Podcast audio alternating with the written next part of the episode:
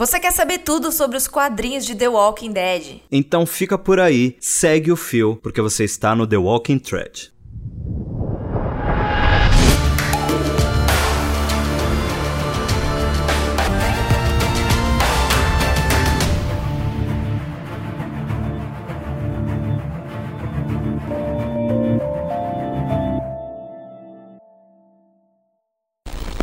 Tá no ar mais um episódio do The Walking Thread, o podcast oficial. Eu digo oficial porque eu, como fã, declaro que é oficial de The Walking Dead. Estamos aqui para trazer mais uma análise sobre as HQs maravilhosas de Robert Kirkman. Meu nome é Dinho, eu não estou sozinho. Vem pra cá, Maíra, me fazer companhia. Olá, pessoal. Obrigada, Dinho. Sejam bem-vindos também novamente. Estou muito feliz porque estamos no nosso 15º episódio dos quadrinhos. Estamos nos aproximando do final desse volume, né, Dinho? É, tô para te falar que talvez seja um dos volumes mais interessantes que a gente vai tratar aqui, pelo menos até agora, porque olha, até o final desse volume vai acontecer tanta coisa, tanta coisa que vocês vão ficar de cabelo em pé, literalmente, porque daqui para frente, a partir de hoje, basicamente, a gente só vai ter grandes emoções aí em The Walking Dead. É, se você achou que a edição passada foi tensa, que realmente foi tensa, essa edição vai ser tenso ao cubo, digamos assim. Ela é muito tensa também, como o Dinho falou, realmente a situação agora vai ficar cada vez mais perigosa para os nossos amigos, podemos dizer assim? Com certeza. E a gente vai conseguir esmiuçar mais uma vez, como a gente sempre faz aqui no podcast. A gente vai falar do perfil de cada um dos personagens, trazer, traçar paralelos com a nossa realidade, vai tentar ir lá no âmago, no âmago do personagem. Olha como é profundo. Mas uma das coisas mais legais que a gente tem nesse podcast aqui também é o nosso grupo lá no Telegram, exatamente. Muitas pessoas estão se aproximando nesse apocalipse zumbi que é aquele grupo, porque é um apocalipse que você quer participar, é um apocalipse zumbi que você quer estar. Então, se você não é membro ainda do nosso grupo lá no Telegram, o grupo secreto, o link está aqui na descrição, junto também com as nossas redes sociais, porque eu e a Maíra não só apresentamos o The Walking Thread, a gente faz outras coisas na vida também, e você pode ver nesse, nesses links que estão aqui na descrição. E para quem está lá no nosso grupo do Telegram, nós temos uma coisa que em breve nós vamos anunciar só para quem está lá. Então, olha só, se você quer saber o que, que é, eu acho que eu não vou revelar aqui, tadinho, porque eu quero deixar o pessoal curioso para eles entrarem justamente no nosso grupo lá do Telegram, porque eu vou a gente vai anunciar somente lá, mas eu vou te garantir que vai ser um projeto muito legal que eu tenho certeza que vocês vão amar. Previously on The Walking Dead. Bom, na edição passada, o Rick e a sua turma, a nossa turma, eles são apresentados aos novos amigos prisioneiros, né? Amigos entre aspas, digamos assim, porque são prisioneiros, né? E eles começam a se acomodar nas celas, começam a conhecer o lugar um pouco mais, assim, as áreas que eles podem entrar que estão limpas. E o Rick acaba trazendo a família do Herschel lá da fazenda para a prisão, porque a prisão é um lugar mais seguro. E é também um momento muito emocionante onde o Rick e o Herschel se reconciliam, pois eles tinham brigado, o que desencadeou na saída do grupo da Fazenda. E a Julie e o Chris, que foi o nosso momento tenso da edição passada, eles acabam executando o plano maluco de se matar. Porém, só a Julie morre, né? E o Chris fica com o Tyrese do lado enfurecido e a gente vê a Julie voltando à vida. Eita, que momento, né? Que momento WTF desse, dessa desse final de HQ, porque a gente falou, meu, até coloquei o título né, da, do último cast de Romeu e Julieta, porque era isso, né? A Má tinha mencionado isso durante o episódio e eu peguei esse gancho aí porque é a única explicação. Eles tentaram ficar juntos para sempre, hum, sei lá no que, que eles acreditaram, mas enfim, como é um clássico já, a gente sempre começa a nossa análise da, da HQ dessa semana pela capa. E eu sei que a Máquia fala muito sobre essa capa. Eu sei porque com certeza ela pirou igual eu. E você que está nos ouvindo também, se veio da série, com certeza pirou. Porque essa moto só pode lembrar um personagem que nunca vai aparecer na HQ. Quem é? Nossa, Dinho, infelizmente, porque assim, eu sei que ele não. A gente não tem ele na HQ e não faz diferença, né? mas infelizmente ele não está na HQ, que é o Daryl. Eu amo o Daryl na série, gente. Eu amo, eu acho que daria totalmente para encaixar ele em algum momento, mas assim, quem vem da série pensa, putz, como que o Daryl não existe na, na HQ, né? E, assim, não sendo fria a esse ponto, mas ele não faz diferença na, na história da, dos quadrinhos, né? Mas voltando pra capa, essa capa, pra mim, é o Daryl totalmente que eu vejo da série. O Rick nesse momento aventureiro dele. Não tem como não lembrar, né? É, é um, uma característica muito forte do Daryl, que é andar na moto com aquela besta, né, nas costas que ele utiliza. E aqui o, a gente vê o Rick na moto muito parecida. Eu acho que, na verdade, a série também foi inspirada nisso. É, a, a, essa característica da série, né, foi inspirada nisso. E o Rick está com uma arma, uma espingarda, né, nas costas e lembra muito, muito o Daryl. Fora que essa capa, além dessa lembrança da série, uma lembrança boa, né? Ela é muito bonita, as cores. Eu acho que é a primeira capa, assim, com um tom diferente, né? Que a gente tem. A gente já teve algumas capas coloridas, mas essa capa aqui eu gosto bastante dos tons que usaram nela. Que é, ao, ao mesmo tempo é um tom alegre e um tom um pouco sombrio, porque a gente vai entender o porquê que o Rick tá saindo com essa moto, né, mais pra frente. É, mas acho que a ideia aqui da, da coloração, né, o colorista com certeza pensou em algo bem bem com uma vibe lá em cima mesmo, né? Ah, Porque sim. quando a gente começa a ler HQ, é, já é tensa. Né? Ela, ela ter, a 14 edição termina muito tenso, como a gente comentou, e a 15 vai começar também nessa mesma tensão. Então talvez aqui seja um, um respiro, né? De repente o, o criador está virando para a gente falando assim, ó, antes da gente voltar para o momento tenso, toma aqui essa propaganda do Rick na, na, bicicleta, né? Um momento good vibe aí para trazer um pouco de esperança aí, se é que ela existe dentro é, desses próximos episódios. Mas ela é ambígua, né? Porque ao, ao mesmo Sim. tempo que ela traz esperança, é um momento de tensão do Rick. Então é bem, é muito legal como eles fizeram a capa. Sim, mas voltando de onde paramos, né, que foi a, o retorno ali da Julie na, na HQ anterior, era óbvio que ela ia é, voltar, mas não tão óbvio assim. Por que não tão óbvio assim? Porque a gente está muito acostumado com os parâmetros definidos pela série nesse, nesses, nessas temporadas, né? Nesse tempo que a gente está assistindo The Walking Dead. Aqui, na HQ especificamente, tem duas coisas que a gente não sabe ainda. Primeiro, a gente não sabe por que, que as pessoas se transformam em mortos-vivos. A gente vai descobrir logo logo. E é, o outro ponto é: se a pessoa morreu e ela não foi mordida, por que, que ela volta como zumbi? Já que não temos aí um ponto de infecção, não sabemos, né? Tipo, se você não tem um ponto de infecção, porque quando alguém é mordido, aquilo foi passado, certo? Se a pessoa morreu e voltou sem ter sido mordida, vai trazer uma estranheza. E é exatamente isso que acontece. Porque a Julie não foi mordida por nenhum Walker.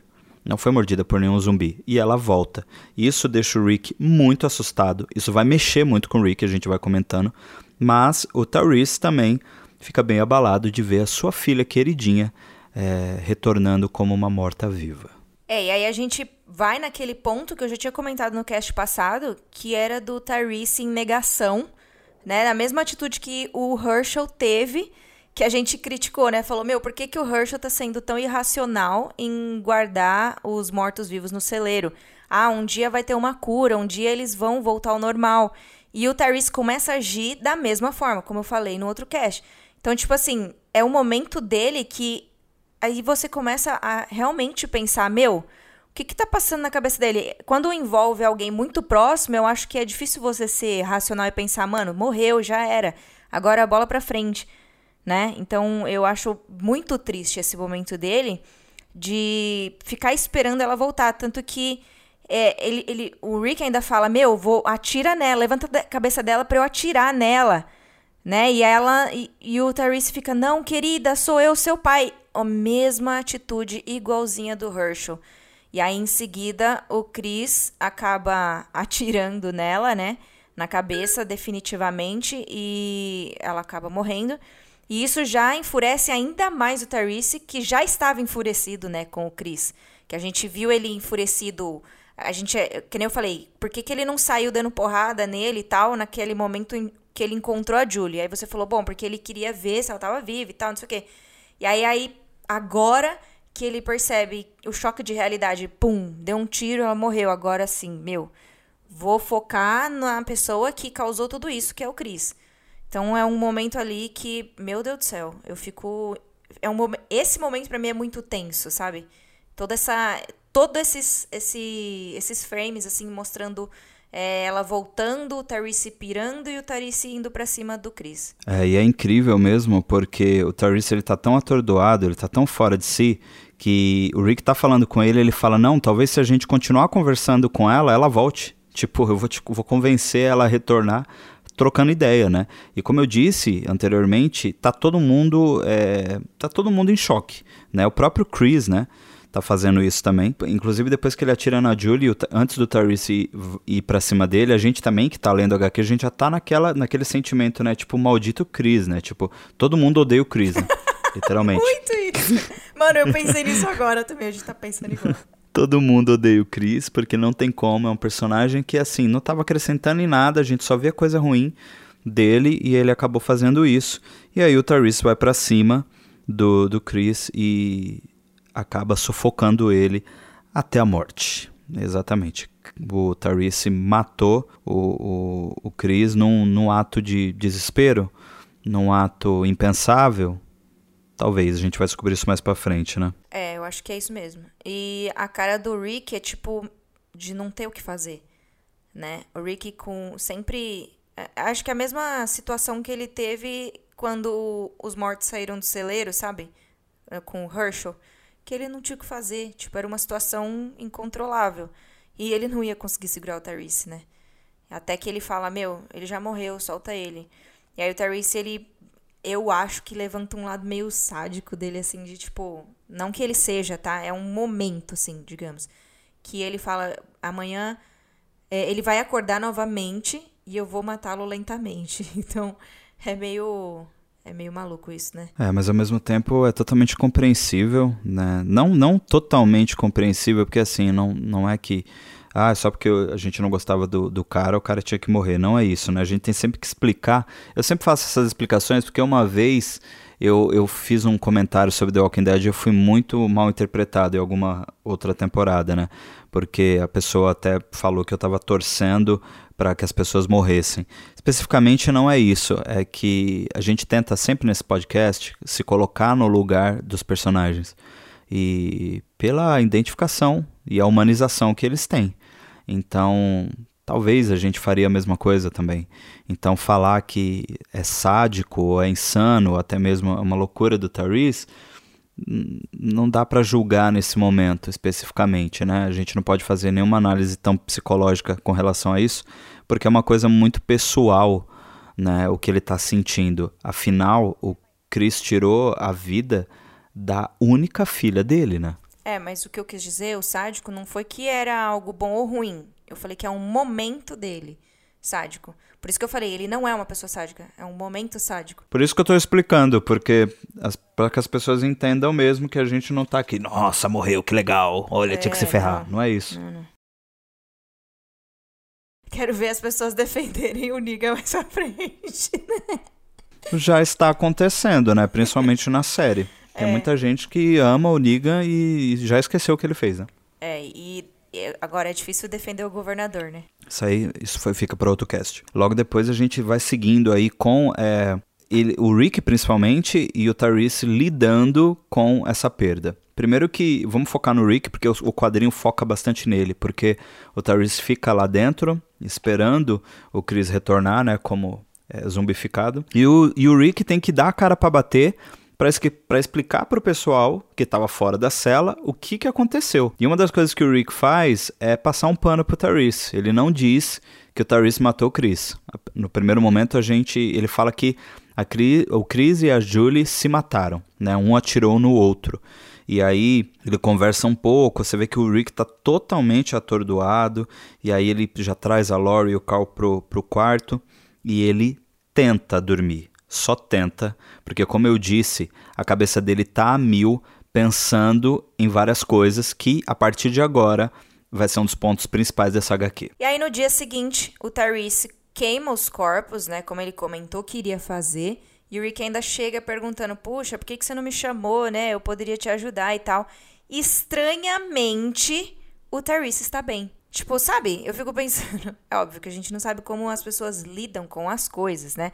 Mas uma observação muito importante que o Rick faz é que, tipo assim, é, ele e o Tyrese eles estão conversando, né?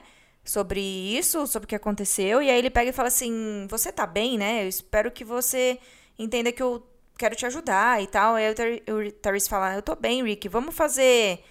Tem muita coisa para fazer hoje. Aí ele fala: Tyrese, eu não espero que você faça, tipo, nada, sabe? Aí ele fala assim: Não, eu tô bem, Rick, de verdade. E, tipo, sai andando sorrindo. É tipo, não é uma atitude. Eu não. Acho que assim, não existe normal, né? Porque. É, cada, como eu falei, cada um lida de uma forma, com a perda e tal. Mas assim, normalmente as pessoas elas ficam tristes, né? Ainda mais com a morte da filha dele, como você falou, a única filha. A gente viu ele surtando, sabe, com o Cris e tal, no momento, eu sei que entendo que era o momento e tal.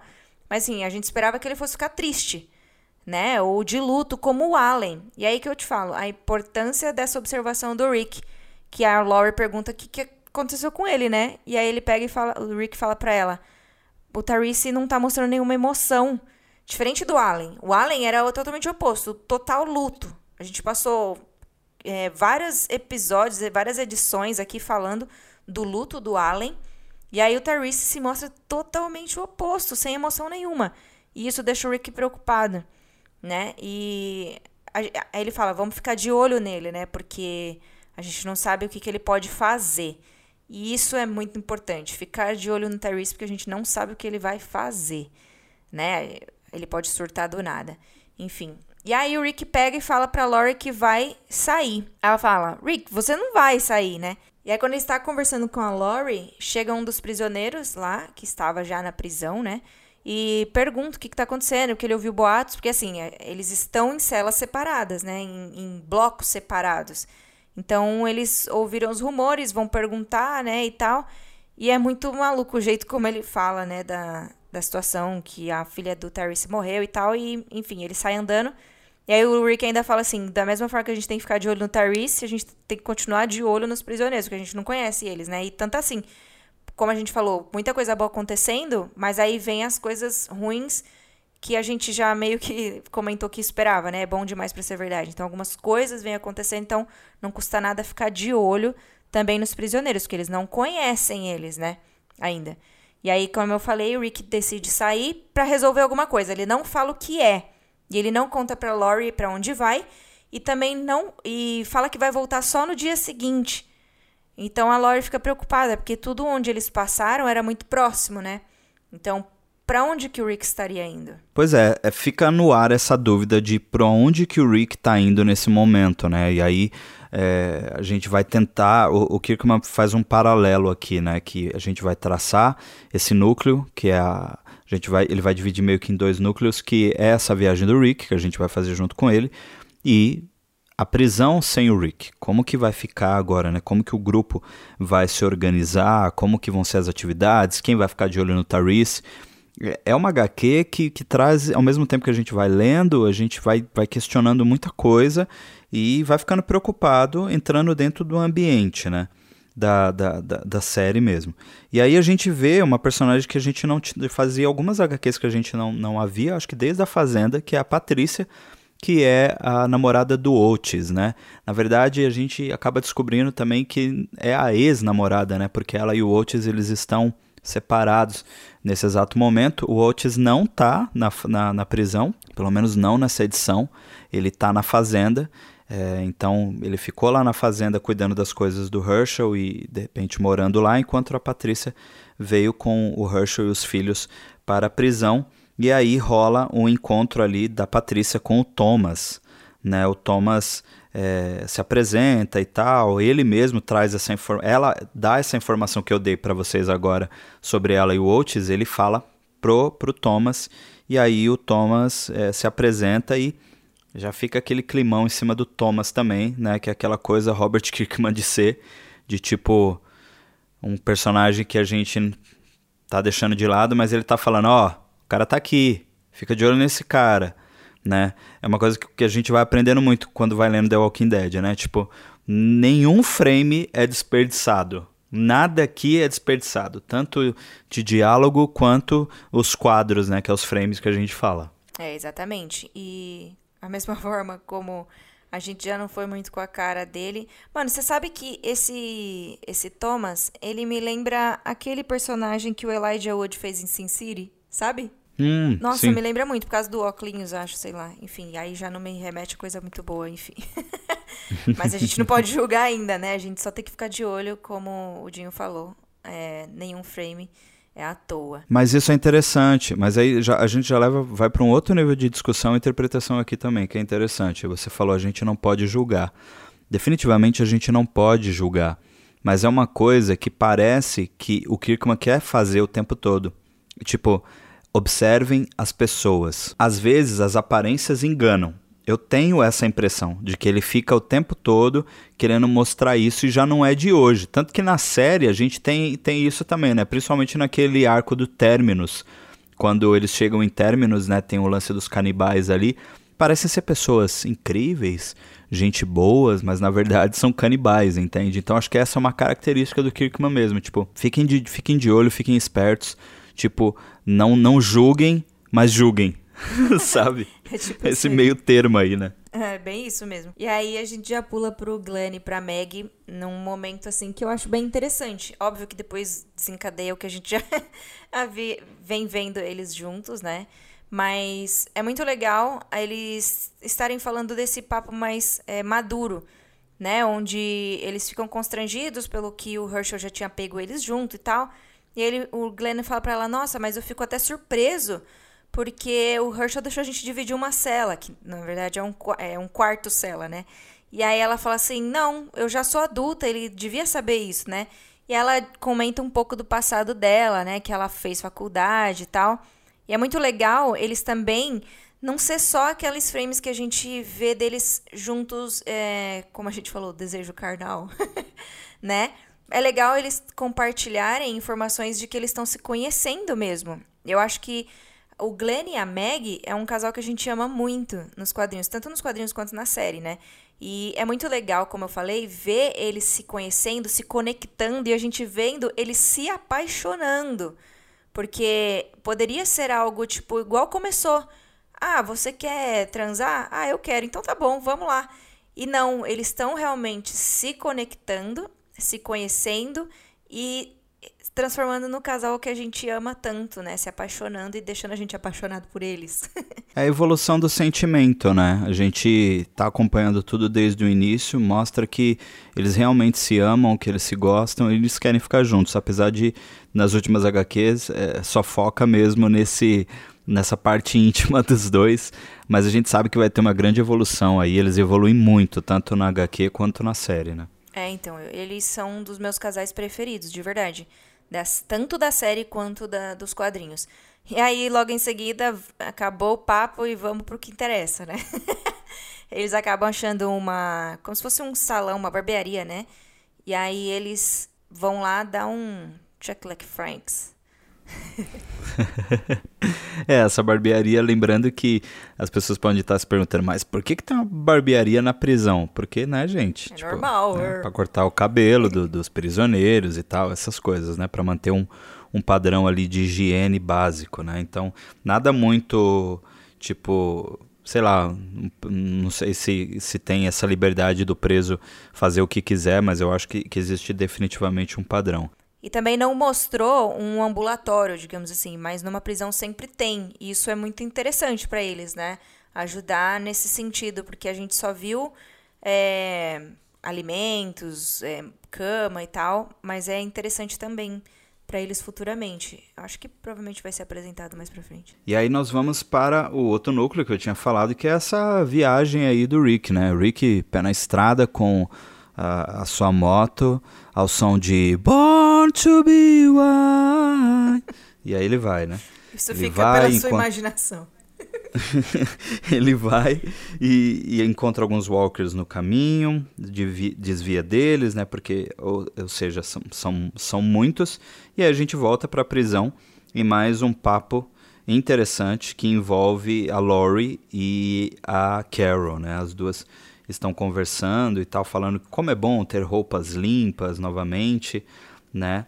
E a Lori acaba também colocando alguma coisa para fora, digamos assim, né, com relação ao, ao Rick, né? Diz que está cansada dessa atitude do Rick, de sempre ele tomar algumas decisões. É a síndrome do herói que o Rick tem, né? E ao mesmo tempo aquele lance de ser um líder, né? Ele leva muito as coisas na, na, nas costas. Mas eu falei da Carol e da Lori, mas a André também tá ali nessa cena. Fica no ar esse sentimento de por que, que a Lori, tipo, tá cansada do Rick e tal. É, o, o, frame final até mostra uma cara de espanto, tanto da Carol quanto da Andrea, né? Tipo, o que, que tá acontecendo? Será que já vem acontecendo há muito tempo isso e tal? Então, vai rolar uma DR do casal aí, quem sabe mais pra frente. E aí a gente vai pra outro lugar ali da prisão, Maíra? É, no pátio, né, da prisão, que o Herschel já era de se esperar, que eu acho que foi um dos motivos também do Rick trazer o Herschel para a prisão, é ele estar montando a horta, né? Como a gente comentou, você comentou no outro cast, dele plantar comida, né? Plantar a própria comida, isso é muito legal porque fica sustentável o negócio.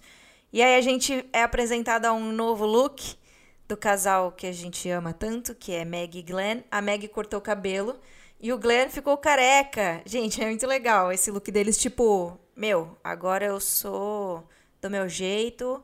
E é isso aí. E o Herschel. Look quarentena, mano. Look quarentena. Bem isso. E aí o Herschel, ele parece surpreso, mas aceita, sabe? É bem legal isso. E aí a gente vê as irmãs da Meg mais nova, né? A Susan e a Suzy e a Rachel. E elas falam: Nossa, que legal, eu quero cortar meu cabelo também, onde que é? E aí a Meg fala que vai levar as meninas pra lá pra mostrar o lugar. E é bem legal, porque, tipo, é o que você falou. É uma coisa tão boba, se você parar pra pensar, tipo, cortar o cabelo, uma coisa assim, boba, entre aspas, tá? Mas que, meu, traria um novo ar, assim, pras pessoas, sabe? Eu, pelo menos, quando eu corto o cabelo, eu me sinto diferente, sabe? Acho que as pessoas também. É um jeito de renovar novamente a esperança deles lá dentro. Putz, achei um lugar novo, que legal. Nossa, mudou o look e tal. Tá mais alegre. E aí, em seguida, que a Meg já leva as meninas, né? O Glenn fica para trás. O Tyrese chega felizão. Tipo, nossa, Glenn, ficou muito legal o seu cabelo. Acho que hoje é um bom dia pra gente limpar a quadra e tal. Tô ansioso. O que, que você acha? E aí, tipo, o Glenn, a cara dele é tipo. Ah, tipo, desconcertado, sabe? Nossa, eu vou avisar a Meg, é, a gente pode ir, sabe? E aí o Herschel acaba falando que vai ficar ali para terminar as coisas da horta. Novamente a gente vê nessa atitude estranha, né? Podemos dizer estranha, né? Do Tyrese. Realmente é muito estranho como o Tyrese está lidando com a situação. A gente meio que vai ter talvez um pouco de resposta mais para frente, mas é, é, é, algo bizarro, assim, e mostra como o ser humano é diferente, né? É, a Mar já tinha comentado sobre o luto, por exemplo, do Allen, mas a gente teve um outro luto que foi bem interessante, que foi um dos primeiros, né, dentro da HQ, que foi a morte da, da Amy, que era irmã da Andrea. A Andrea também ficou uns dias aí, né? Ficou um tempo mal. Porque a gente acaba associando pelo, é, a Má também comentou isso, que é, como se fosse um normal, mas especificamente não é normal porque varia de pessoa para pessoa, mas tem-se as fases e o estado do luto. Né? É, essas fases do luto, ela acontece em, em, várias, em vários momentos da nossa vida, não especificamente numa morte, mas também num término de um relacionamento, ou quando você perde algo que você estava fazendo com muito afinco, de repente você trabalhou muito tempo num lugar e aí você acabou sendo demitido e tal, você vai passar por um luto, porque você estava acostumado com aquilo, sabe? Você tinha um amor por aquilo. Então, esse lance do luto é uma coisa que o Tyrese está ignorando por completo aqui. E, e, e, é muito interessante isso, porque dá aquela impressão também de que ele está tentando ficar bem e demonstrar isso para as pessoas, né? Acho que a mesma a forma como ele chega no Glenn é tipo, e aí, mano, você cortou o cabelo mesmo? Pô, legal. Tipo, é tentar criar um assunto, mas ao mesmo tempo mostrando que ele tá bem. Ele tem essa necessidade de se provar. Você não sente isso também? É, não sei se ele tá não vou dizer orgulho, porque eu não vejo o Tyrese uma pessoa orgulhosa. Mas eu acho que ele quer se mostrar forte. Entendeu? E aí, não que, meu, pra mim, você chorar, você mostrar seus sentimentos não é sinal de fraqueza, mas para algumas pessoas na mente delas é, sabe? Então, tipo, pode ser que ele tenha isso na cabeça dele e por isso que ele não quer passar a impressão de, ah, tô de luto, tô mal, sabe? Sendo que ele poderia, ele tem esse direito, sabe? De ficar mal pelas coisas. E é muito doido, mas novamente, não podemos julgar o Tyrese, né? Cada um tem uma forma de assimilar as coisas, as perdas. Aí a gente tem mais uma cena do Rick que me deixou intrigada. Eu fiquei pensando, mano, ele tá voltando pra Wiltshire States? Porque, tipo, ele passa em frente ao portão, né? Só que aí ele acaba passando reto, né? Ele não entra na, lá no condomínio, que eles ficaram por um breve momento. Então, é um... É, um, são, é uma página só, né? Falando dessa essa jornada do Rick até onde a gente não sabe onde ele está indo. É, mas essa, essa parte de mostrar o portão é exatamente para a gente entender que ele está voltando. Exatamente. Né? Tipo, é porque esse portão é logo depois da saída do acampamento, que foi o primeiro lugar que eles pararam, é aquele condomínio lá. Então aqui o Kirkman tá falando, ó, o Rick tá voltando. E aí a gente fica, mas meu, tá voltando para onde, né? Tipo, para onde que ele tá indo? Exatamente. Tipo, já, já Daqui a pouco acaba e a gente não sabe. Tipo, se ficar pra próxima edição, vou ficar muito bravo, entende? É, tipo isso. É mais um negócio de. É o que você falou. É um. A gente pensa que ele vai para um lugar e na verdade ele passa reto e para onde que ele tá indo, meu Deus? E aí logo depois a gente vai pra quadra porque vai começar a limpeza. Mas vai, vai começar a limpeza. Eles vão limpar a quadra porque a quadra é uma quadra poliesportiva, né? Tipo, na quarentena, a gente precisa dela. Então vai o Tyrese e o Glenn para lá, como os dois, né, o Tyrese já tinha sugerido e o Glenn topou, mas vai também o Billy, que é um dos filhos do Herschel, e a Andrea.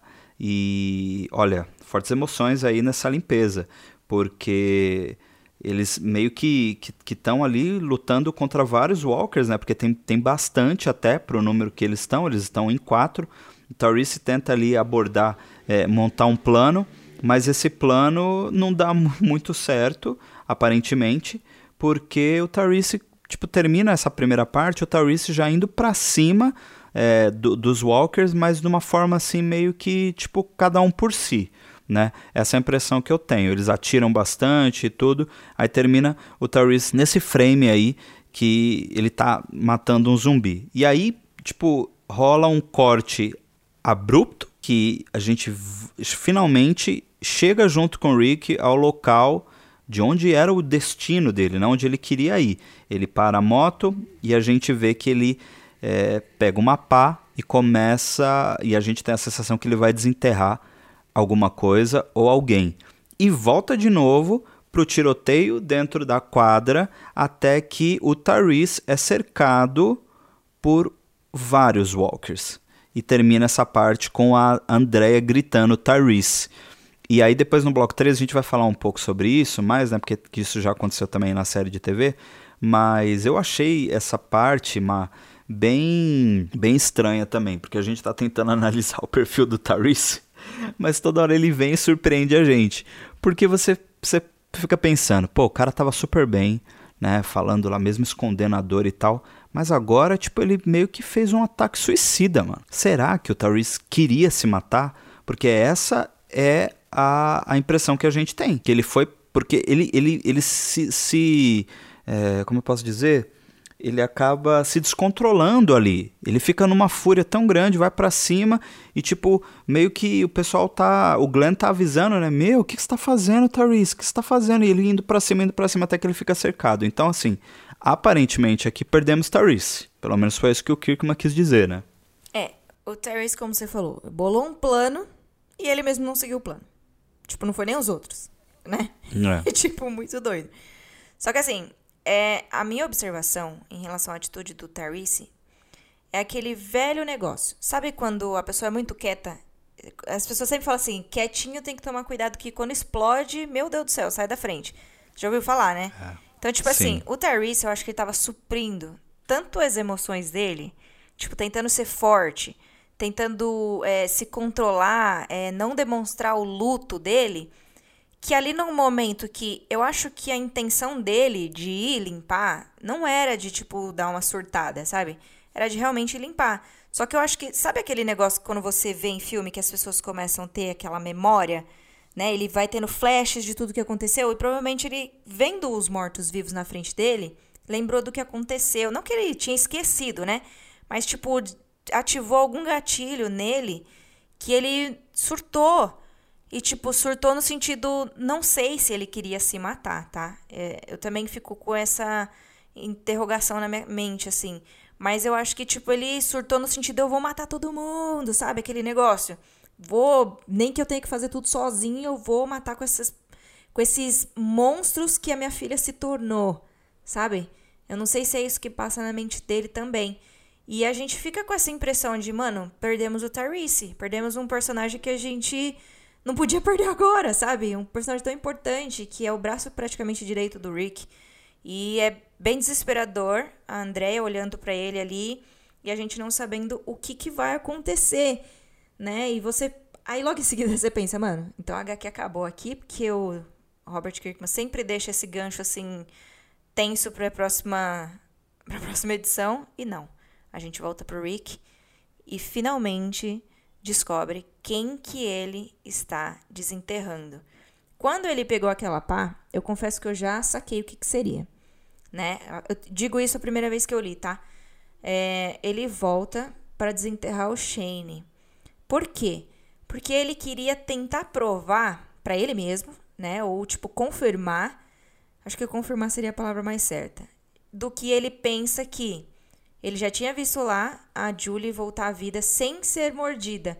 Então ele pensou: meu, todas as pessoas que a gente é, teve contato, que se transformou até agora, todas foram através de mordida, arranhão, algo do tipo. A única que não foi um tiro foi o Shane. Então eu vou voltar para ver se o que eu estou pensando é real. Que é o vírus, no caso eu penso que seja um vírus, porque não vejo outra coisa transmitindo pelo ar né, já está em todo mundo. Né? E aí ele espera o Shane voltar à vida para confirmar isso. Então ele fala: "Bom, então não é um caso isolado, não é só a Julie. Todo mundo está infectado". E aqui a gente tem a confirmação do que a gente já tinha visto o Rick comentar no final da edição passada. Como que voltou à vida sem é, ter sido mordido. Assim, o como a gente não sabe porque a gente deduz que seja um vírus e que todo mundo ele acha que está infectado. Ainda não foi confirmado, né, o porquê. É igual assistir essas é, séries de zumbi que a gente fica, meu, da onde surgiu a pandemia do nada, né? Então é isso. O Rick pensa que veio do ar ou que todo mundo está infectado e a confirmação é o Shane. E aí ele pega e fala: Eu vou matar você de uma vez, né? Porque ainda ele, tipo, meio que vai num momento meio de reflexão do que poderia ter acontecido se o Shane tivesse matado o Rick, né? E como que seriam as coisas e tal. E aí ele acaba matando, como eu falei, o Shane, só que aí ele age de um momento meio birrinha, não vou, preciso te enterrar. E realmente não precisa, é um morto-vivo. É, e ele ainda fala isso com muita raiva, né? Tipo, mostra que é, o fato da forma como Shane morreu mesmo, ele, eles estavam é, no, momento muito, como eu posso dizer, eles estavam brigados mesmo, né? Foi um momento de ódio. É um sentimento que, por exemplo, na série de TV o Rick não tem esse sentimento que ele tem aqui. Tanto que a gente até tem um flashback do Shane na nona temporada, ali na despedida do Rick, né? E os dois trocam uma ideia super legal, tipo, de boa, de brother, de parceiro, eles brincam até com a paternidade da Judite. Então, é, é diferente aqui. O sentimento do Rick é de tipo, mano, você enlouqueceu, você é um desgraçado, e é isso, fica aí que você mereceu. É que a forma como foi desenvolvido o relacionamento do Shane e do Rick na série, eu acho que foi muito mais desenvolvida, digamos assim, foi melhor desenvolvida do que nos quadrinhos. Os quadrinhos ficou um negócio meio tenso mesmo, desde o início, né? Por mais que o Shane tentava, tipo, ser amigável com o Rick, não, não rolava. Então, por isso que aqui eu acho que é uma relação mais de ódio mesmo. É, a partir do momento que o Rick volta, né, pra vida do Shane, já tem um, um, um lance aí que fica instável, né? Não tem uma estabilidade de emoção de nenhum dos dois, né? Acho que é, é, realmente é o que você falou, a forma de como foi contada na, na série de TV é bem diferente.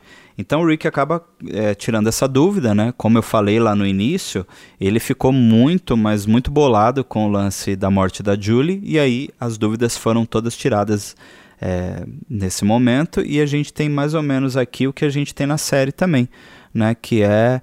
É, é o que eu, você falou, eu acredito muito nisso. Eu acredito que é um vírus mesmo que está no ar. Então, qualquer pessoa que venha a entrar em óbito vai retornar como um morto-vivo, né? Então, fica essa ideia no ar aqui, assim como é na série, né? Lembrando que na série também não foi revelado ainda como que as pessoas foram contaminadas. E aí a gente vai caminhar para o final da HQ quando a gente vê o Herschel procurando a Rachel e a Suzy, né? Afinal, as duas tinham saído para cortar o cabelo junto com a Meg e não tinham retornado ainda, né? E ele como pai, né, tipo, são as crianças mais novas dele, começou a ir atrás. Afinal, eles estão numa prisão com, né, né, pessoas que não são 100% confiáveis, se é que você me entende. E aí ele acaba encontrando numa cena assim, sem pudor nenhum e sem nenhum tipo de censura, o Kirkman coloca uma cena pra gente ver das meninas com as cabeças decapitadas, né? Então, é uma cena muito forte, em que o Herschel mais uma vez vai sofrer ali, porque são mais filhos que ele, que ele perde. Termina a HQ nesse momento tão chocante. E fica a pergunta: quem matou Suzy e Rachel? É uma cena muito forte. Que me chocou muito. Eu acho que. Assim, a gente tem várias cenas envolvendo crianças, né? Durante a série, mas essa cena aqui, realmente eu fiquei mano, do nada. Tipo, a minha mente foi assim, mano, do nada. Por quê? Quem? Sabe? É, eu acho que esse final aqui foi um dos mais chocantes, assim, tipo, essas perguntas que eu acabei de falar que eu me fiz foram muito assim, que ficava martelando na minha cabeça, sabe? Meu, por quê? Duas crianças, por quê? Aí você já começa a pensar nos prisioneiros, óbvio, né? Você não vai pensar no grupo que tava junto há tanto tempo. Então, é um negócio que o Kirkman faz você ficar com um pensamento meio frenético para próxima para próxima edição, né? E assim, esse final aqui, eu te diria que seria um final perfeito entre aspas, tá, gente? Porque não é uma cena legal, mas um final, um ótimo gancho para um final de volume, você não acha? Eu acho. E aí a gente, a gente nem acabou o volume, então, meu Deus do céu, o que, que vem por aí?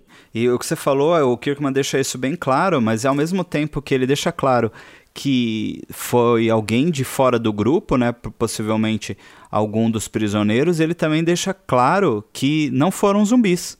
É. Porque é o corpo foi decapitado, né? Então, tipo, tem um corte ali. Então, não, não são não foi um Walker que fez isso com essa é, destreza, digamos assim. Então, é, ficam várias perguntas no ar, sim. Muitas perguntas no ar e elas serão respondidas na próxima HQ. Ou não.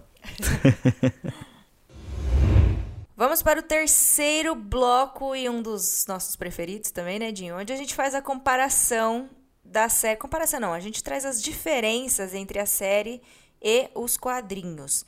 Bom, como o, essa edição girou no arco do Tyrese, né, no, na narrativa do Tyrese, a gente tem que ressaltar que o Tyrese ele só entra na série na metade da terceira temporada. A gente já está na terceira temporada na série, né? Mas ele só entra na metade lá com a Sasha. Acho que é o Allen que tá com ele também, né? E só no terceiro episódio da quarta temporada que eu vou comentar uma coisa aqui que o Dinho falou que a gente ia comentar nesse bloco. Quando o Therese surta lá no ginásio, né? Que a gente comentou. Do nada ele tava de boas de boas entre aspas, né? Porque a gente ficava com aquela ressalva de, meu Deus, que que Tyrese tá bom de tá estranhamente alegre, né? E aí do nada ele surta. Do nada, não tão do nada, né? Ele surtou porque é o que a gente analisou. Ele provavelmente estava segurando tanta emoção que do nada soltou tudo de uma vez em cima dos zumbis. Isso também acontece na série, só que isso só vai acontecer na série no terceiro episódio da quarta temporada e não tem nada a ver com o contexto, porque na série a gente, não sei se a gente comentou aqui, mas na série o Terry não tem filhos, né? Então não tem nada a ver com a morte da filha dele, da Julie, mas tem a ver com uma morte. De quem é essa morte? É da namorada dele, a Karen, namoradinha, né? Que ela, ele começou a namorar ela, que ela apareceu lá na prisão também. Porque a gente tá num, num, numa narrativa, assim, da série, onde rola um, um vírus, além do vírus, né? Que a gente já tá falando, rola um vírus que as pessoas estão morrendo. E aí, essa namorada do Therese ela adquire esse vírus, né? Ela adquire, eu não sei se é a palavra, mas ela, sei lá, pega esse vírus. E aí ela fica muito ruim e do nada ela morre. Ninguém estava esperando pela morte dela, mas ela morre. E o Therese fica muito mal com a morte dela, fica muito mal mesmo, porque, mano, já tinha acontecido uma parte de coisa com o Therese. E o que que acontece? Eles estão num carro, né? E, o Therese, o Daryl, é, a Michonne e o Bob. E aí que acontece? Eles são cercados dentro do carro por uma não vou dizer uma horda, mas é um grupo de walkers ali que eles saem pra atirar. Nisso ele já tá muito mal, já tá meio diferente do Tyrese da, dos quadrinhos, ele não aparenta que está com aquele sorriso e bem, ele está mal mesmo. E aí ele surta tipo pra desviar ou distrair os walkers, ele dá exatamente a mesma surtada. Eu vi a cena no quadrinho, eu falei, mano, que cena igual, só que assim, com outra narrativa, mas que cena, a cena em si igual à série com os quadrinhos. O Tyrese ele entra num bolo assim de, de mortos-vivos onde ele surta com aquela machadinha dele, matando todos eles. E a gente também fica na dúvida, Tyrese morreu. Meu Deus do céu. Tenso, né, isso. Porque o Tyrese é muito querido, né? Tipo, tanto na série como na HQ, né? Na série, até ele teve, mesmo, mesmo com esse momento aí, o Tyrese teve um desfecho muito nada a ver. Eu acho que ele merecia muito mais. Eu não, eu não curto, não curto a forma como ele foi, como ele deixou a série, sabe? Eu acho que, que ele merecia mais.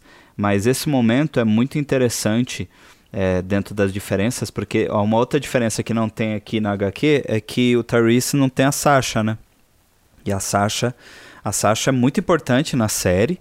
É um pilar para a vida dele também. Mas tem a Sasha que funciona também como se como ele é mais velho, né, irmão mais velho, então tem um pouco talvez ela seja até ela é um pouco, ela é bem mais velha na verdade do que a Julie e tal, mas a, a relação dos dois é muito boa, tanto que depois também que o Tyrese parte né, para uma nova vida, a Sasha também fica mal durante um tempo. Então a conexão dos dois é muito boa. E é muito interessante porque dentro desse contexto também de, do, do Tyrese, né, que o Tyrese se encontra, ele aparece primeiro na prisão e depois, né, depois de um, de, um, de um, ataque de pelanca do Rick, ele acaba indo embora porque o Rick está surtado por causa da morte da Lori. Ele vai é, parar lá em Woodbury e fica é, com o governador durante um tempo e só depois que ele entra pro grupo e tal, mas a, aí é, o Tyrese, a primeira vez que a gente vê ele, a gente já fala, putz, é um, é um nice guy, né? Um cara uhum. legal, é um cara gente boa. Então é, é bem interessante a gente ver um pouco desse personagem também é, aqui na HQ e por enquanto estamos de luto, né, Mar? Até a semana que vem, porque, é. sei lá, como é que o cara sobrevive daquele jeito ali? Se bem que, né, Glenn sobreviveu. é, mas a gente nunca sabe, né? A gente vai ficar esperando aqui o, a próxima edição e o próximo cast para descobrir. Eu quero saber de você também, que você que está ouvindo aí, você acha que o Tarice partiu dessa para melhor? Deixa um comentário e o pessoal que está lá no nosso grupo no Telegram também vamos comentar, vamos, vamos bater um papo gostoso sobre isso aí, porque a próxima edição promete também. Chegamos ao fim de mais um podcast, mais um The Walking Thread. No próximo episódio a gente vai falar sobre a 16ª edição, que é uma edição muito interessante também, com várias reviravoltas, mas bem parecida com essa também que a gente acabou de ler. Aproveite e nos siga nas redes sociais. Mais uma vez eu falo sobre os links que estão aqui na descrição para você conhecer um pouco mais sobre mim e sobre a Maíra. Se é a sua primeira vez aqui, seja muito bem-vindo e volte sempre. assina o podcast no seu agregador favorito e venha ser parte desse time do The Walking Thread. É isso aí, galera. E não esqueçam de entrar no nosso grupo lá do Telegram. Lá a gente conversa sobre os podcasts, vocês podem dar a opinião de vocês. E também, como eu falei lá no início do nosso cast, tem um negócio muito especial, na verdade, para vocês que estão lá dentro do grupo, tá? Eu não vou revelar aqui no cast, nem eu nem o Dinho. Então, se você tá curioso, entra lá no grupo para saber. Muito obrigado por nos ouvir até aqui. Até a próxima. Tchau, tchau. Até a próxima, pessoal. Tchau.